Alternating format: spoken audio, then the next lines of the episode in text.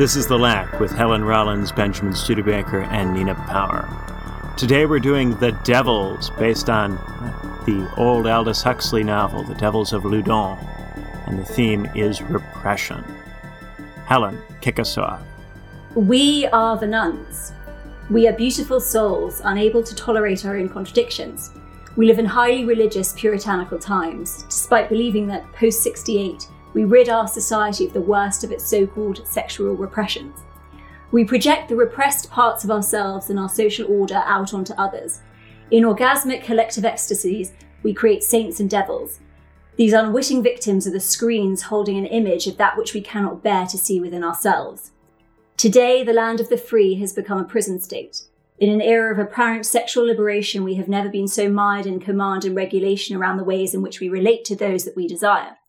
At a time when God is dead, we have never been more evangelical in creating saints and sinners, devils and angels. The intensity of the repression depicted in The Devils speaks to an unmanageable invasion of the real. France at the time was emerging from the Middle Ages. The apparently satanic pestilence of plague was haunting it. The world was almost psychotic. In the development of human subjectivity, the ego becomes a necessary primary repression that helps us navigate the world. Its development leads us to become neurotic subjects and to experience a division within ourselves. At an early age, for Melanie Klein, we enter into a paranoid schizoid position. With language, our ego is built, and with it comes contradiction at the level of our own subjectivity. Within the paranoid schizoid position, we attempt to manage these contradictions by projecting them outwards. The little boy obsessed with dinosaurs, toys that could annihilate everything if only they were real, the little girl playing the innocent princess scared at night because of the big hairy monster under the bed. This is a logic of absolutes, good and bad, black and white. As with Hegel's savage figure, this is a war of all against all. For Klein, the depressive is able to tolerate ambiguity. Urbain Grandier perhaps embodies this depressive position. His community at Loudun tolerates both Protestant and Catholic. He doesn't hold to interpretations of the Bible that the authoritarian regime demands of him he lives with shades of grey. The nuns, however, seem to inhabit a paranoid schizoid position. Grandier becomes the unwitting receiver of their projective identification. The crime of being extremely handsome is the catalyst for the contingent petrification of devilhood within him. The nuns are experiencing an intolerable division within themselves, a sexuality that cannot be borne. Usually, of course, it would be the figure of the crucified Christ that would embody the, the nun's desire. By but like Joaquin Phoenix's Joker of the 2019 film, Grandier becomes the accidental emblem of his society's unrest.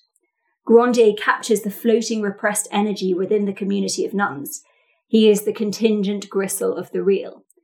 The nuns identify with the sexual desire they project onto Grandier. They imagine that they have a relationship with him. It is a delusion that allows them to deal with their own unrecognized desire. The film, like Grandier himself and like all good art, is able to tolerate contradiction. It is about perhaps one of the most repressive periods of human history, Cardinal Richelieu's France, a period that generated sexual hysteria precisely because it was so repressive. The film was made at the height of the sexual of sexual openness just 2 years after 1968. It is both generative of desire because of its subject matter and grotesquely, perhaps sickeningly revolting precisely because it is so explicit. The film is about a real event, just as horrific as the hyper-real imagined world that the film depicts.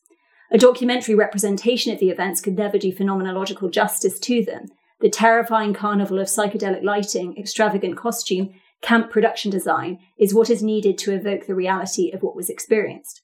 It is tensions like these that make the film so powerful. Unlike the film itself, our world has become antiseptic. It is puritanical precisely because it doesn't understand that it is highly repressive. It has repressed its repression. We cannot do away with repression. We require boundaries and barriers to that which we desire in order to conjure that very desire. Desire is the liminal, libidinal lifeblood of human subjectivity. The world would be intolerable without it. But we can bring our oppressions to consciousness. We can, to use a Zizekian analogy that he developed from Donald Rumsfeld, turn unknown knowns into known knowns. We can lower the stakes. We can identify what we actually enjoy.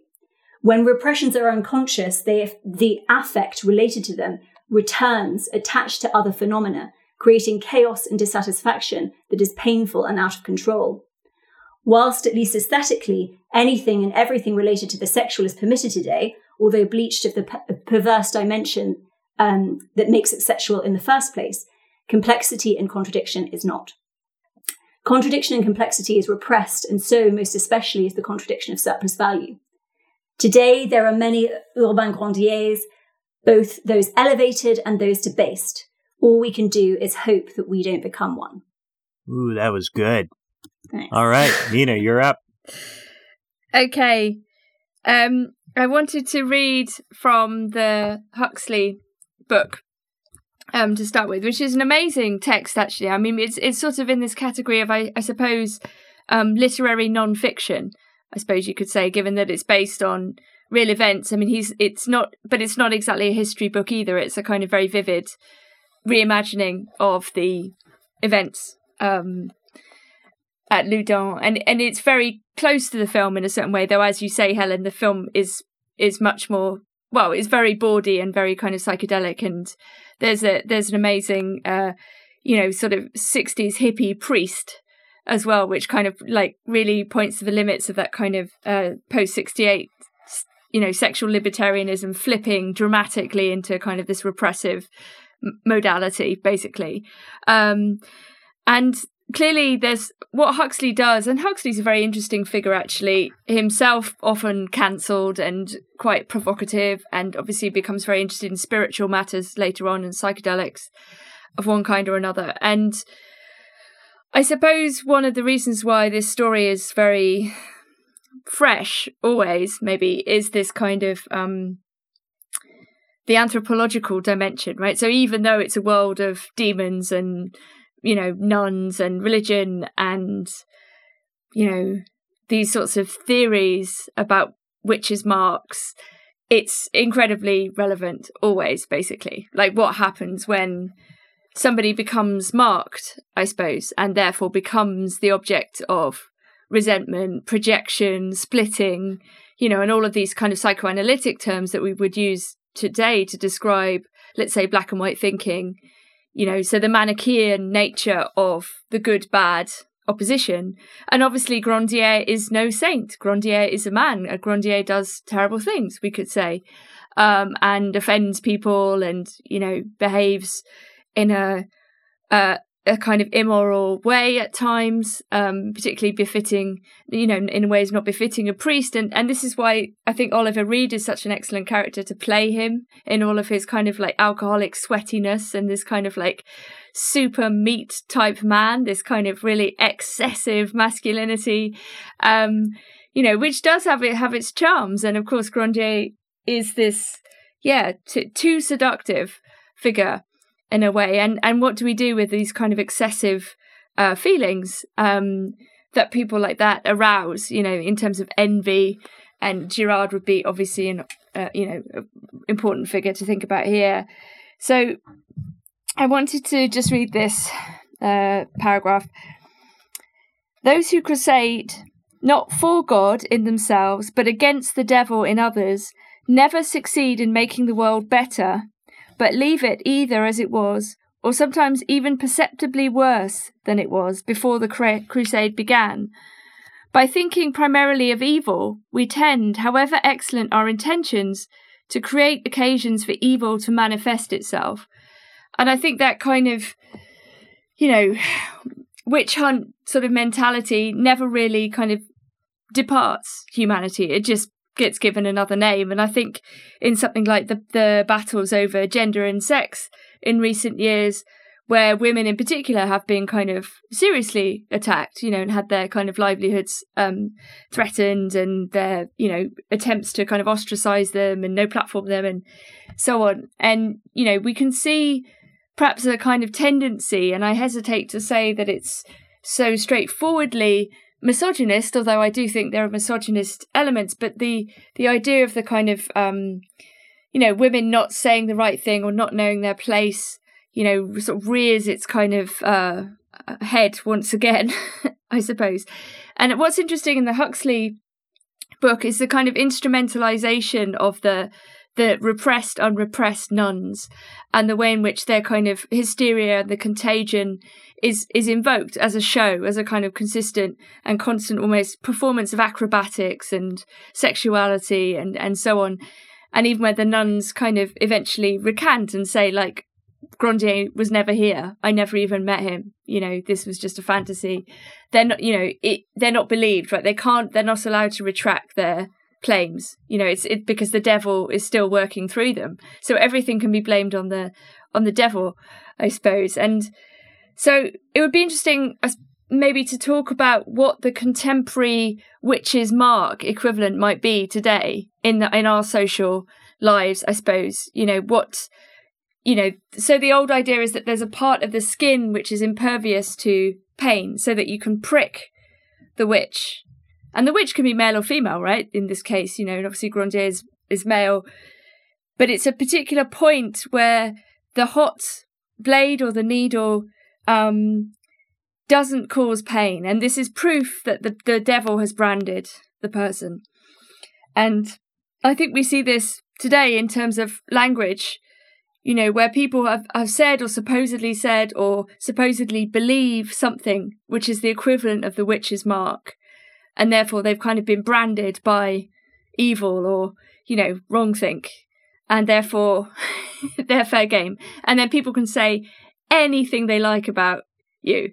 They can project all kinds of horror fantasies you know they can accuse you of things and and so on. You become like a, a fair yeah fair game or a target for for all of these psychoanalytic things. And it would and again this kind of question of the relation between religion and psychoanalysis is kind of fundamental to this whole historical period and, and then Huxley and the film's depiction.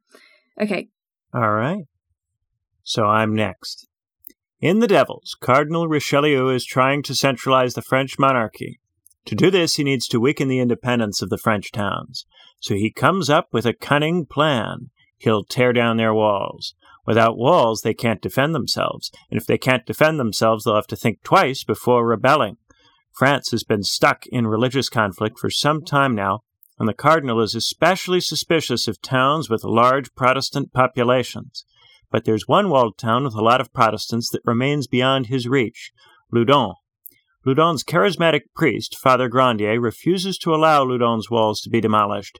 He petitions the king to leave Loudun alone, and the king takes Grandier's side. How will Richelieu rid himself of this troublesome priest? Richelieu can't beat Grandier when the argument is about the walls. He needs to move the goalposts. Fortunately, the cardinal's agents stumble upon a disgruntled nun. The nun is sexually obsessed with Grandier, but has recently discovered that Grandier has had a secret wedding to another woman. The nun has never actually spoken with Grandier, I believe, but she's furious with him for overlooking her. She accuses Grandier of possessing her and the other nuns of the convent. The cardinal's men don't miss the opportunity, and before long a witch hunter has been brought in to perform horrifying exorcism rituals on the nuns. For the nuns, it's a no win situation. If they accuse Grandier, they must submit to the witch doctor's exorcism. If they refuse to accuse Grandier, the witch doctor argues that they are only denying it because they've been possessed, and that means they need to submit themselves to even more assertive exorcism methods. Before long, the nuns are enjoying the opportunity to play the role of possessed women. By acting possessed, they have a license to violate social norms and behave ridiculously.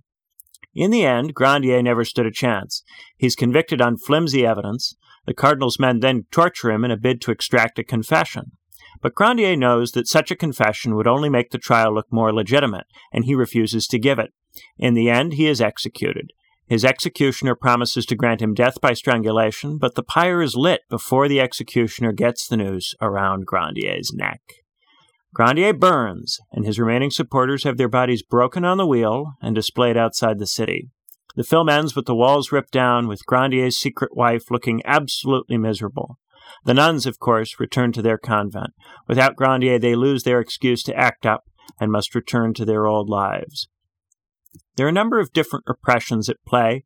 Many of them are sexual and rather straightforward, but I want to focus on the way these repressions are weaponized politically. Because so many of these people are so sexually repressed, they fixate heavily on the scandal of a priest who breaks his oaths and fornicates with women. They pay so much attention to this scandal that they allow it to destroy not just Grandier, but the town of Loudun itself. Many of the townspeople suspect that the charges are politically motivated, but this doesn't stop them from getting caught up in the excitement of it. Grandier's sin becomes more important than what he stands for politically. Punishing and expunging that sin becomes more important than protecting the town's autonomy. By destroying Grandier, the townspeople can imagine they've destroyed their own sin, and the catharsis of this becomes more important than defending the walls. Even though Grandier is their hero and their defender, most of them can't bring themselves to defend him in turn. This is the part of repression that is most troubling politically. What we repress socially has the power to suck all the oxygen out of the room, to take over the whole discussion, to rationally displace every other issue, every other priority. When we think we see what we repress, we become obsessed with purging it. By purging it from the other, we purge it from ourselves. The more we repress, the more vulnerable we are to political tactics which exploit these repressions to distract us from our own interests. Everything we repress can be used to destroy political figures who might otherwise be our defenders.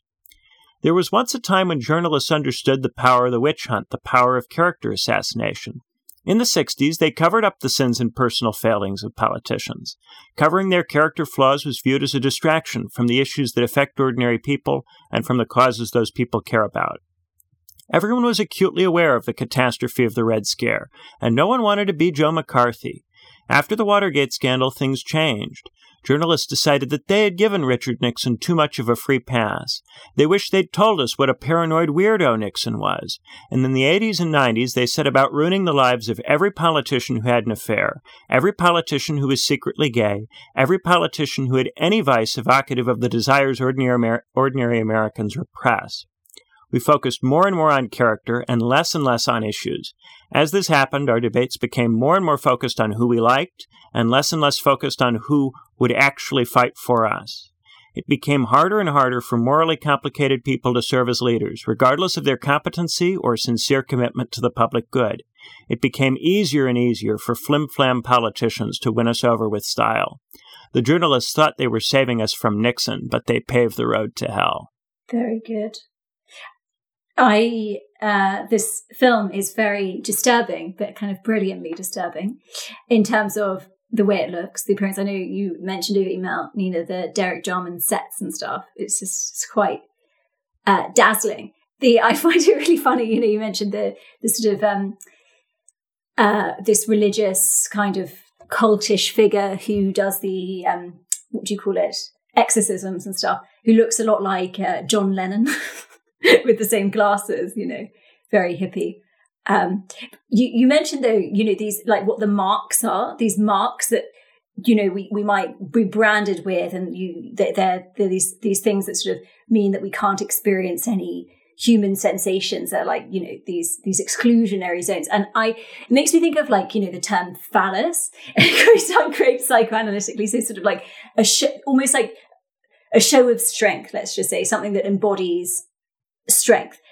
And that, you know, obviously, I think I mentioned that there's the, the guy, Grandier, like, he, he, his crime is being like so, so handsome, so Adonis like, you know, but there, there is today this sort of, if you embody a sort of phallus like aspect in some, in some way, then you are devoid, you, you are, you are immediately bad or you, you are less worthy than another group.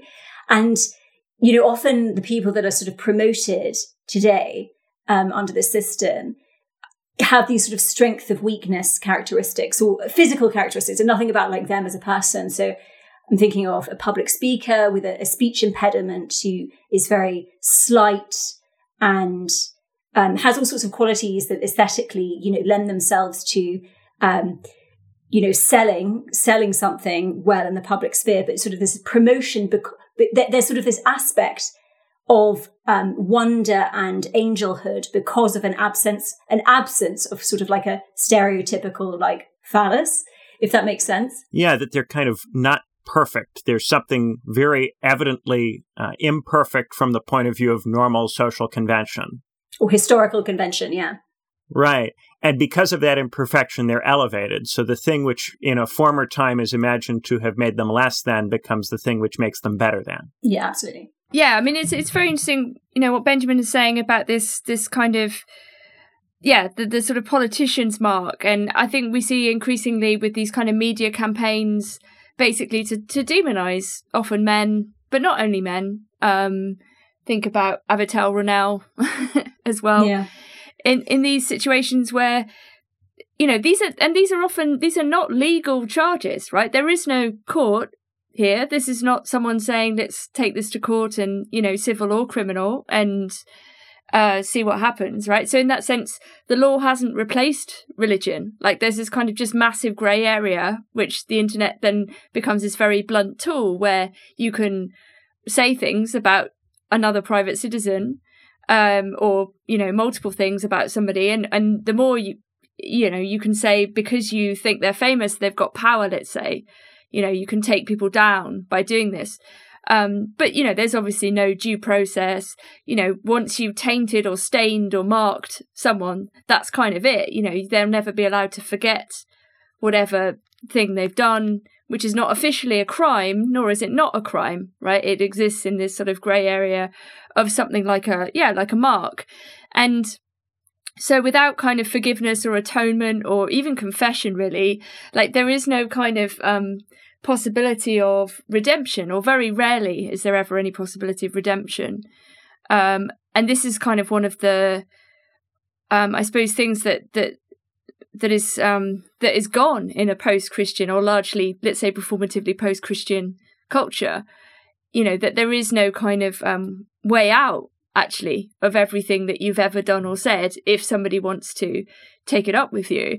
You know and the, and one of the lines that's quoted in the in the book is the famous one which is attributed to various people but amongst whom Richelieu is the idea that you know give me three lines of a man's handwriting and I can hang him. You know you can hang anyone right you you can if you want to destroy somebody you can do it like anybody can be destroyed it, it reminds me a bit of um, this really like sad way. You know, we talk. I think we did a podcast um, a while back, Benjamin, about you know the, this quote unquote what cultural appropriation actually is, and it's not what people think it is. But like, um, you know, so the the appropriation of sort of like let's say terms and ideas always through this presentist lens, and obviously this has happened a lot with psychoanalysis, and so often, you know, the psych- psychoanalysis influenced quote unquote critical theory that takes everything that sort of has the aesthetics of what psychoanalysis is doing, but actually does the exact opposite. So within psychoanalysis, it's like that, you know, everything can contain meaning at the level of the sign, you know, but the meaning is not, you don't know what the meaning is, and the meaning can branch out into sort of infinity. But we have now this sort of like literary critical esque theory version of this where you read everything, but it is directly literal. So you do this like step beyond where you're like, oh, this word is related to when people use this word, it shows that, you know, they use words related to power, but it's always got the same definition. So it's using this veil of like, oh, I'm, I'm looking at something unconscious or quote unquote subconscious, but actually it's, it's always literal. It's always literal.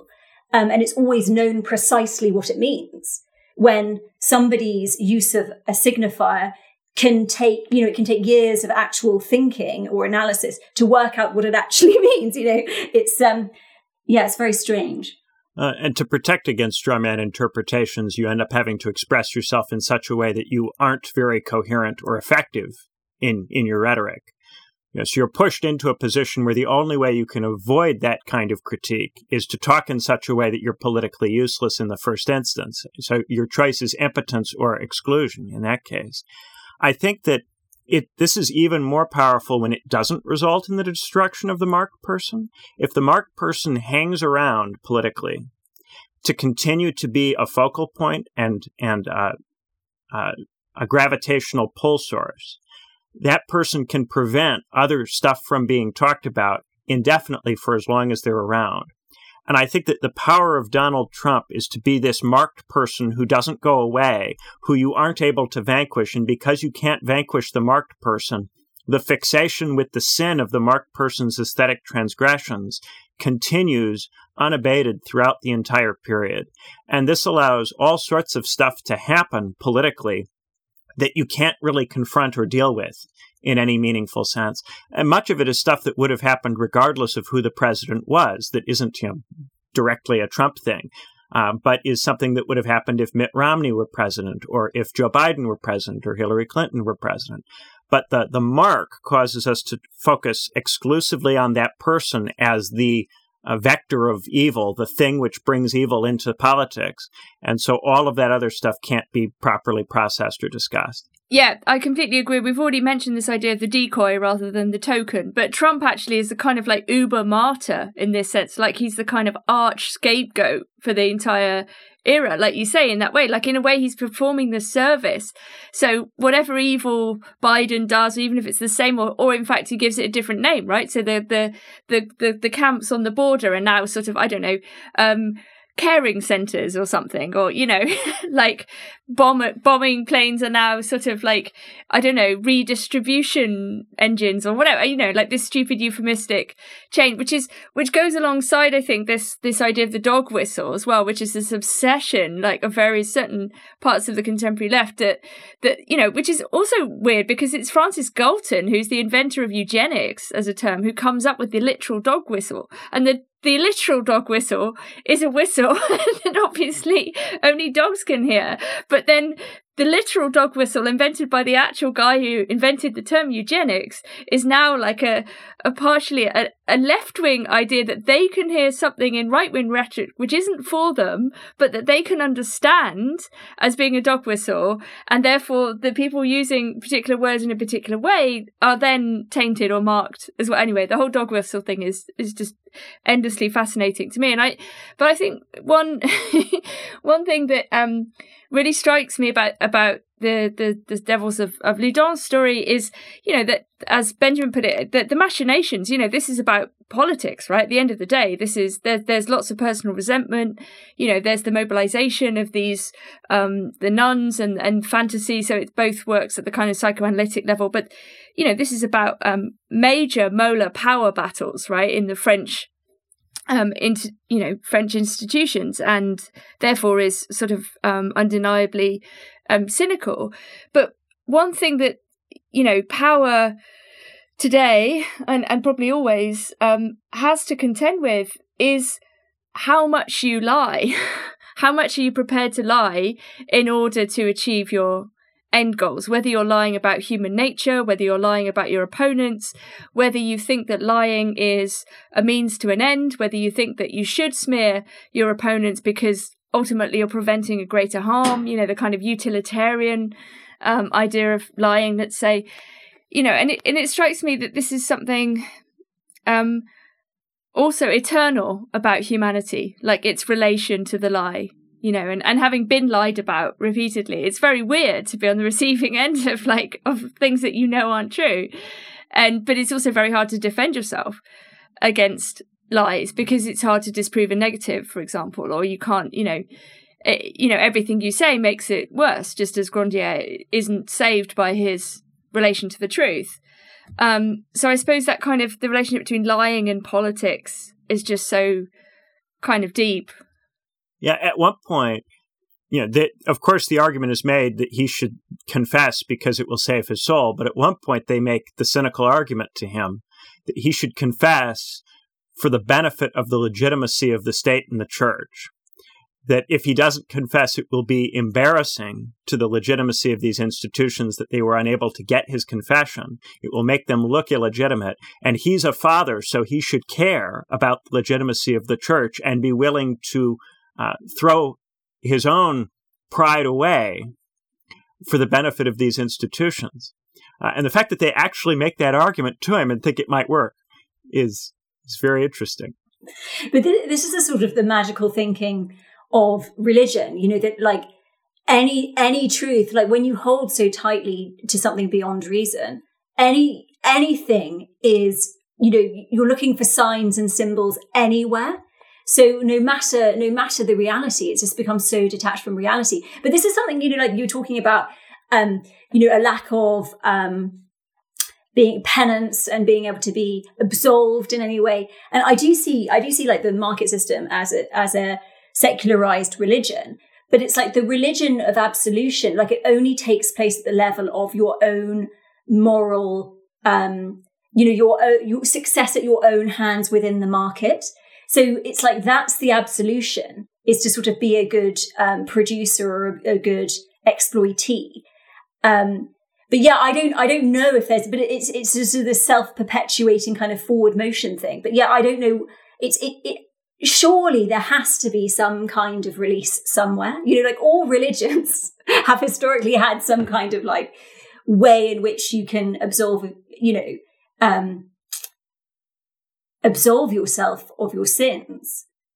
I mean, is it becoming a billionaire and then and being a billionaire fucking philanthropist? Is that you know is it that way? But this is this is like a combination of what you're saying is like of, of Weber, the you know the Protestant uh, you know work ethic and the spirit of capitalism, where where the only sign you can possibly get from the world because you don't know if you're chosen or you're saved is through earthly deeds. You know, I mean, whether Weber's correct or not is a very interesting idea. The idea that, you know, this creates a particular relation to the market in that people are looking for an earthly sign that they have been saved, that their soul is is saved and this then generates a relation to capital but i mean even more so is walter benjamin's claim that basically capitalism is just a kind of permanent festival like without mercy like so there's no instead of thinking about this idea of like um work and then free time or like the you know the working time and the festival time which would be another more you know um natural way of dealing with let's say the desire to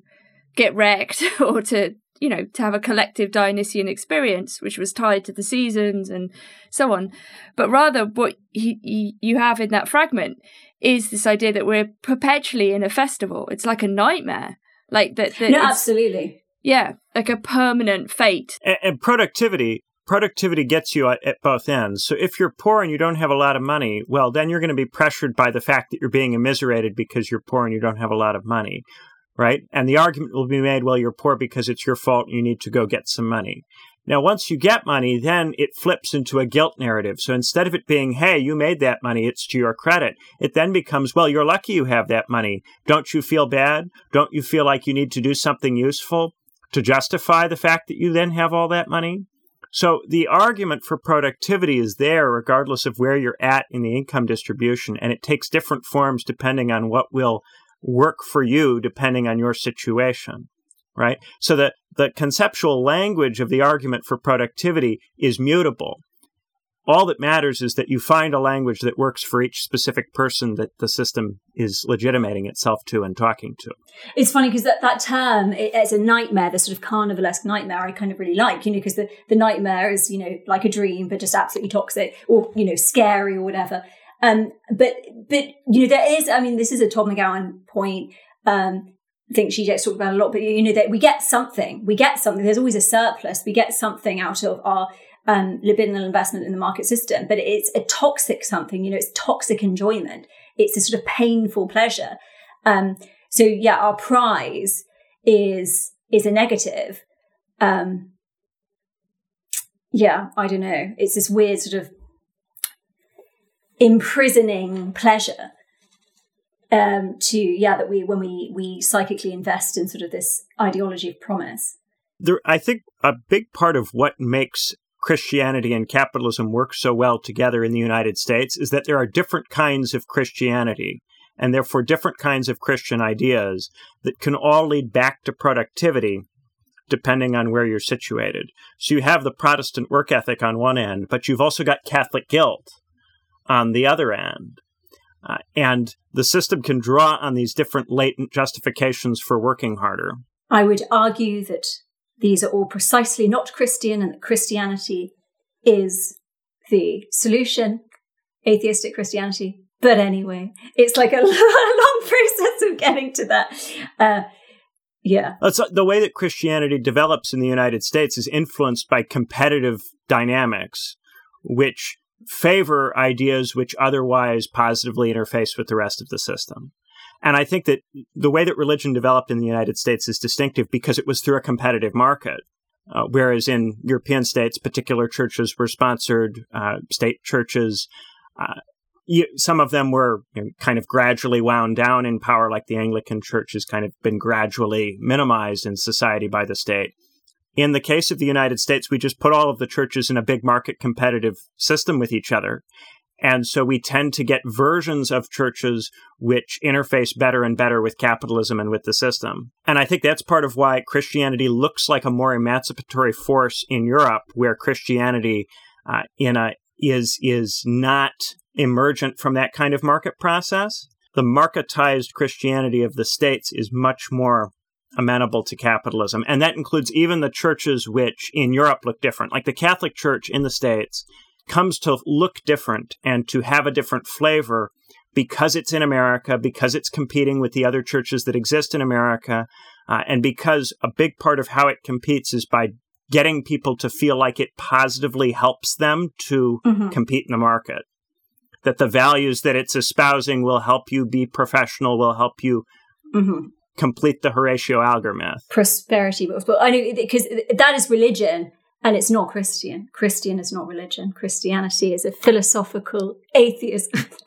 Sure, sure. yeah, yeah, it's Grandier has has something about the Jesus figure in him, which is why he's so intolerable politically. Because that position of being able to unite the contradictions of Protestant and Catholic, of of you know clinging to um uh, something of not belief, you know, of absolutely not believing in something, you know, of saying this is absolutely clinging to logic and reason rather than religious thinking. That is Jesus. That's the, the actual Jesus, well, the philosophical Jesus, let's just say. But he's absolutely politically intolerable, which is, and yeah, which is the really sad thing. Because so what do you do? Yeah, I think a lot of what we, we call religion is is these philosophical ideas, but linked up to the state's need to legitimate itself and therefore to come up with a version of this which is amenable. Mm-hmm. Yeah, exactly. But the the brilliant and and also horrifying aspect of this in America specifically is the use of the market to create an ever evolving set of religious legitimation narratives for the state, which of their own accord through a spontaneous process develop in such a way to become better and better adapted at legitimating the structure. Yeah. No, you, you take a, friend of mine um, is that the son of these very controversial televangelists from the 70s and 80s, 80s really. And, um, but he is sort of like an, he set up this kind of punk church and he's like complete atheist or whatever. And, um, but he was obviously well known within the religious world and, um, would sort of preach about, you know, essentially the, the, the, good messages of Christianity, this kind of just like more of a political kind of, um, socialistic set of ideas.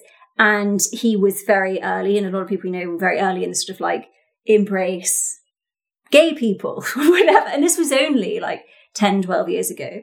And all of those people were just completely shut out. There was a documentary made about this guy, Jay, and he, it's, a, he's in this church talking about this, that, and the other, you know, leading people on. And they were like in the American way, like, oh man, yeah, yeah, yeah, yeah. And then he says, and of course, with gay people, and then suddenly, like, bam, everybody shuts down and he gets sort of gets the equivalent of cancelled 12 years ago. But now, now, all ch- churches in America are super woke, you know, just uh, woke at the right time. I, I don't know about all, but uh, certainly the, the trend is in that direction. Yeah, it's definitely that direction. Yeah, I mean, I, I wonder about this um, phenomenon. I don't know how, really how widespread it is, but I suppose, like on Twitter, for example, there seems to be, and and maybe elsewhere, a kind of um, a sort of trad revival or the idea of like you know whether people are kind of um kind of converting to catholicism or to particular you know strong forms of christianity and having an image of a more traditional life which would include kind of marriage and a family and and i don't know loyalty and fidelity and hard work or whatever a set of values that we might loosely associate with a particular period of a certain kind of christian capitalism um, and I, you know, I kind of wonder about this, these forms of um, revolt or or sort of um, allergy to, let's say, uh, the various aspects of liberalism that we kind kind of find ourselves in, or this moment. Yeah. Um, I mean, I wonder how kind of um, well, firstly, how widespread that is. Like, because obviously, if you're just looking at the, you know, these can be like little, very small things actually that seem much bigger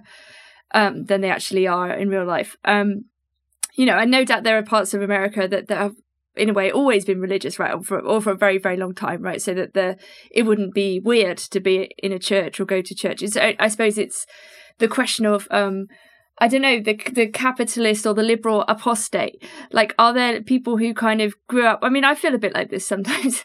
you know, who kind of um, accepted the reality of liberalism but then sort of you know the older you get, the the kind of the more like horrific and empty it starts to to seem, and and you you can absolutely understand looking for different um ways of thinking about virtue and you know your relation to community. And and you know I mean I'm reading Alasdair MacIntyre and these are very you know it's very MacIntyrean things and, and obviously he's a kind of Aristotelian Thomist right? And, and in a way things start going wrong a really long time ago like even before the Enlightenment really sort of after Aristotle. But you know the Enlightenment is part of the kind of problem um in a way because it's it's sort of predicated on you know illusory and unhelpful ideas of like the individual, for example, you know, the sort of destruction of, um, you know, communal and relational ties and, and so on and so forth. And yeah, so I just, I mean, I'm, maybe I'm asking Benjamin, I suppose, to, you know, how he understands that maneuver. Like, let's say the post liberal return to a traditional or, you know, a, a fantasy of traditional life.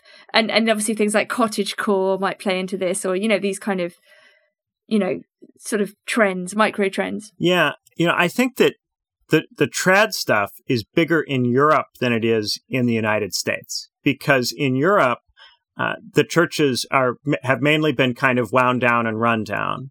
And for the most part insofar as there are religious ideas circulating in europe it comes from people who study theology rather than from people who go to a church which is trying to be competitive in a market setting and therefore heavily waters everything down in a bid to grab as many people as possible.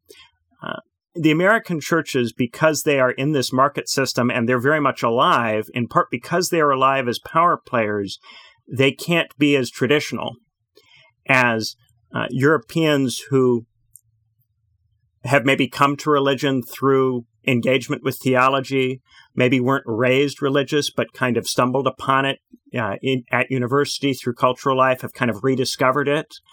Uh, I think that, that that has more of that trad look to it. And when I engage with trads online, they tend to be based in Europe rather than in the United States. Uh, so I, I, think that it's a kind of European uh, cultural revolt that in the United States certainly there are people in the United States who'd be sympathetic to it. I think especially a certain kind of Catholic, but overwhelmingly because American churches are in this marketized game and because more Americans become religious through growing up with family or through engagement with a local church, their kind of, of religion is more based on what what was competitive in the religious marketplace when they were a kid and less on engagement with theology, which would lead you back to a more complicated uh, understanding of virtue. It's interesting. Loads of um, Americans I know grew up in things like really surreal, like the laughter revival in the 90s in Florida, like really extreme evangelical, like the laughter revival was some guy going around, I'll get the details wrong, but like it was like these ecstasies you were touched and you'd burst out laughing. Things like this like absolutely obscene kind of crazy things. And then i've got loads of friends in europe who were brought up very traditionally like traditionally catholic especially in france and stuff. It's weird that, like this this obviously the return to tradition doesn't really offer anything and it can be just as toxic as uh, things that are just purely shifting with the market or promising something completely different. Um, but maybe it's just because I'm like really in, involved in these group this group of people, and they're mostly actually um, it was people like Zizek and Todd McGowan and um, this guy Peter and stuff. But th- there are these communities, like actually loads, where, and I'm surprised it hasn't like I'm surprised in the sort of like let's say more cynical left space or like I don't want to say post left or you know, but like I'm surprised more people don't know about it because it is, it's just, it's like, it's like, um, it's just, it's a purely philosophical, um, I mean, I guess it's like analysis for the people, or it's sort of like using analysis as a technology. But there are like commu- there's loads of communities, there's loads of people doing it, there's loads of events and stuff. But it, it, it like it won't take off because it's not promising anything. It's promising no promise. So it can't be like it can't enter the mainstream. Although sometimes there are attempts, like um, one of these guys' books was going to be on one of Oprah's reading lists, and Oprah was like, "It's too negative," so that couldn't happen, you know. Um, but yeah, I mean, it's but it, there's lo- there are lo- there are loads of people engaged in it. it. To a large degree, it's it's not stuff which legitimates the regime in a positive way. It is more critical and therefore it is more appealing in contexts where legitimacy has kind of been to some degree rendered irrecoverable. That there's a feeling that you can't actually get rid of the state or replace it, but also that you can't believe in it in a kind of positive or substantive way. So when that kind of belief comes, I think it's similar in this respect to Marxism. Both Marxism and the trad stuff comes out in a context where the state can't be believed in really uh, and where the, the society and its values can't really be, be believed in. So, from the point of view of mainstream institutions like Oprah Winfrey, it's a kind of pathological idea rather than something to promote.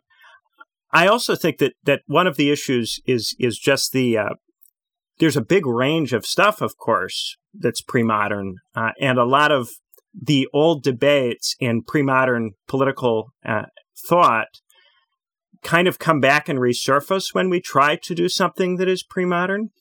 But because people aren't used to those debates and aren't used to the language of those debates, those distinctions and discrepancies are sometimes overlooked. Uh, so, so for instance, I see a lot of just kind of lumping together of medieval perspectives with Plato and Aristotle, with Stoics, with you know just anything that is before uh, the Renaissance, just kind of getting treated as all the same thing. And part of the difficulty in any of this taking off is that there are so many tensions within that old work, tensions which themselves produced modernity and the things which came later. Uh, and those are tensions that I think a lot of people operating in this space have to think about if they want to popularize this stuff and bring it back. Uh, and the straightforward, just revive uh, integralism know, there, there are very serious reasons why that did not work in Europe.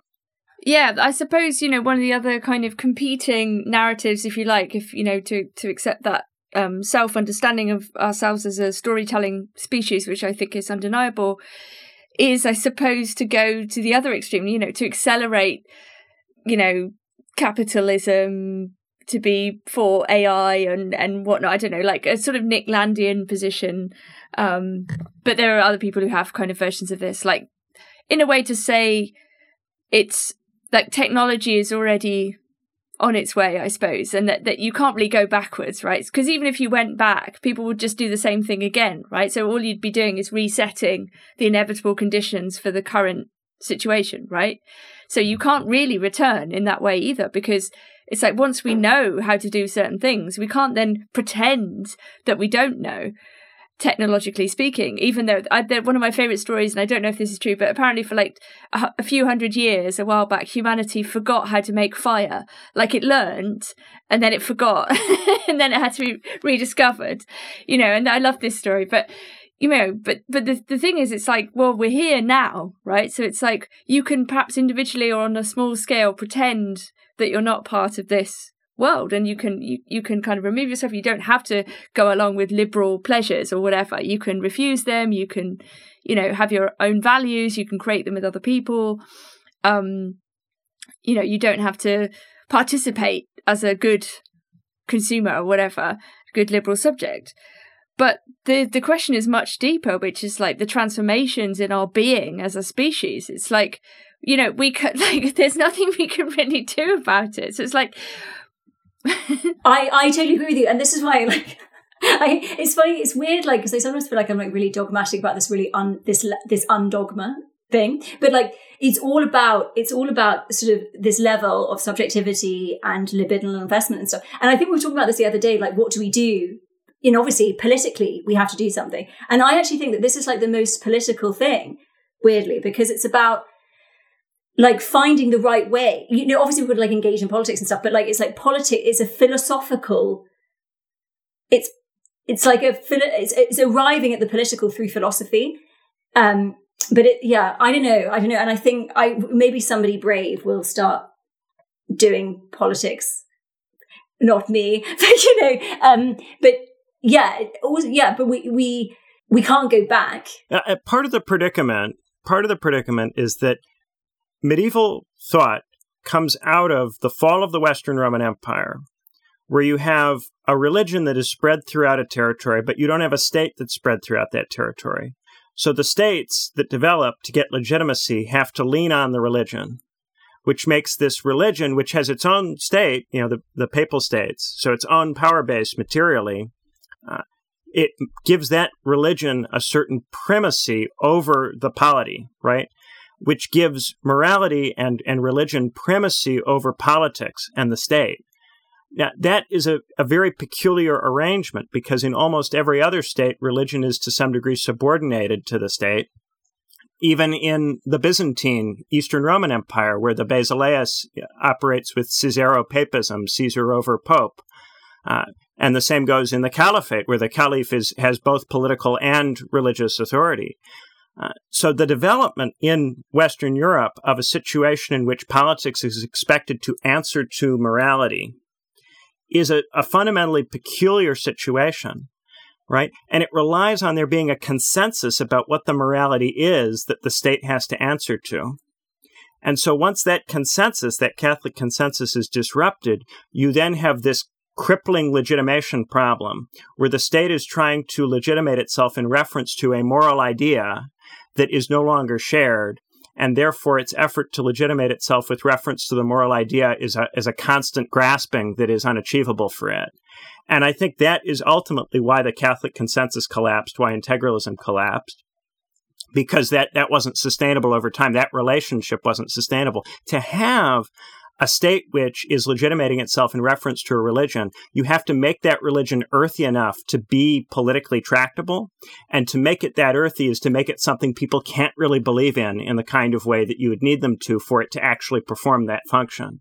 So Catholicism became too political in trying to be the basis for the legitimacy of states.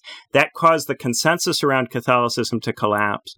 And then you have these Western states which are still trying to legitimate themselves in reference to a consensus which no longer exists, right? So liberalism gets posited there because liberalism goes, okay, well, we can have a consensus around pluralism, around it being okay for you to believe in lots of different things. A thin consensus that isn't really satisfying because it's not really morally robust in the same way. And the only way to make it feel robust is to moralize pluralism, to treat the commitment to pluralism as itself an extremely, extremely moral position. And the demonstration of your commitment to pluralism and your commitment to tolerance and your commitment to multiculturalism, that becomes itself the way of demonstrating Christian virtue right? That's the strange predicament that we're in. And it is a post Catholic predicament. Is it It's a predicament that comes out of Catholicism failing, failing. So we can't just reinstate that. But also, it's going to go in a direction which is pathological because this constant quest to fill in this gap that can't be filled in will cause us to continue to come up with more and more uh, pernicious dogmas that can't actually provide this satisfying role. I, yeah, I guess the question is: Is it ever possible for a society to live into the gap and not be driven by this neurotic desire to fill the gap? Well, I think that the other societies around the world don't even see this as a problem in the way that we Westerners tend to see it as a problem, because in other societies, morality and politics were enmeshed, and therefore political concerns about stability and order were, of course, moral concerns in a meaningful sense. And you see this in, in Plato and Aristotle in pre Christian political and moral philosophy.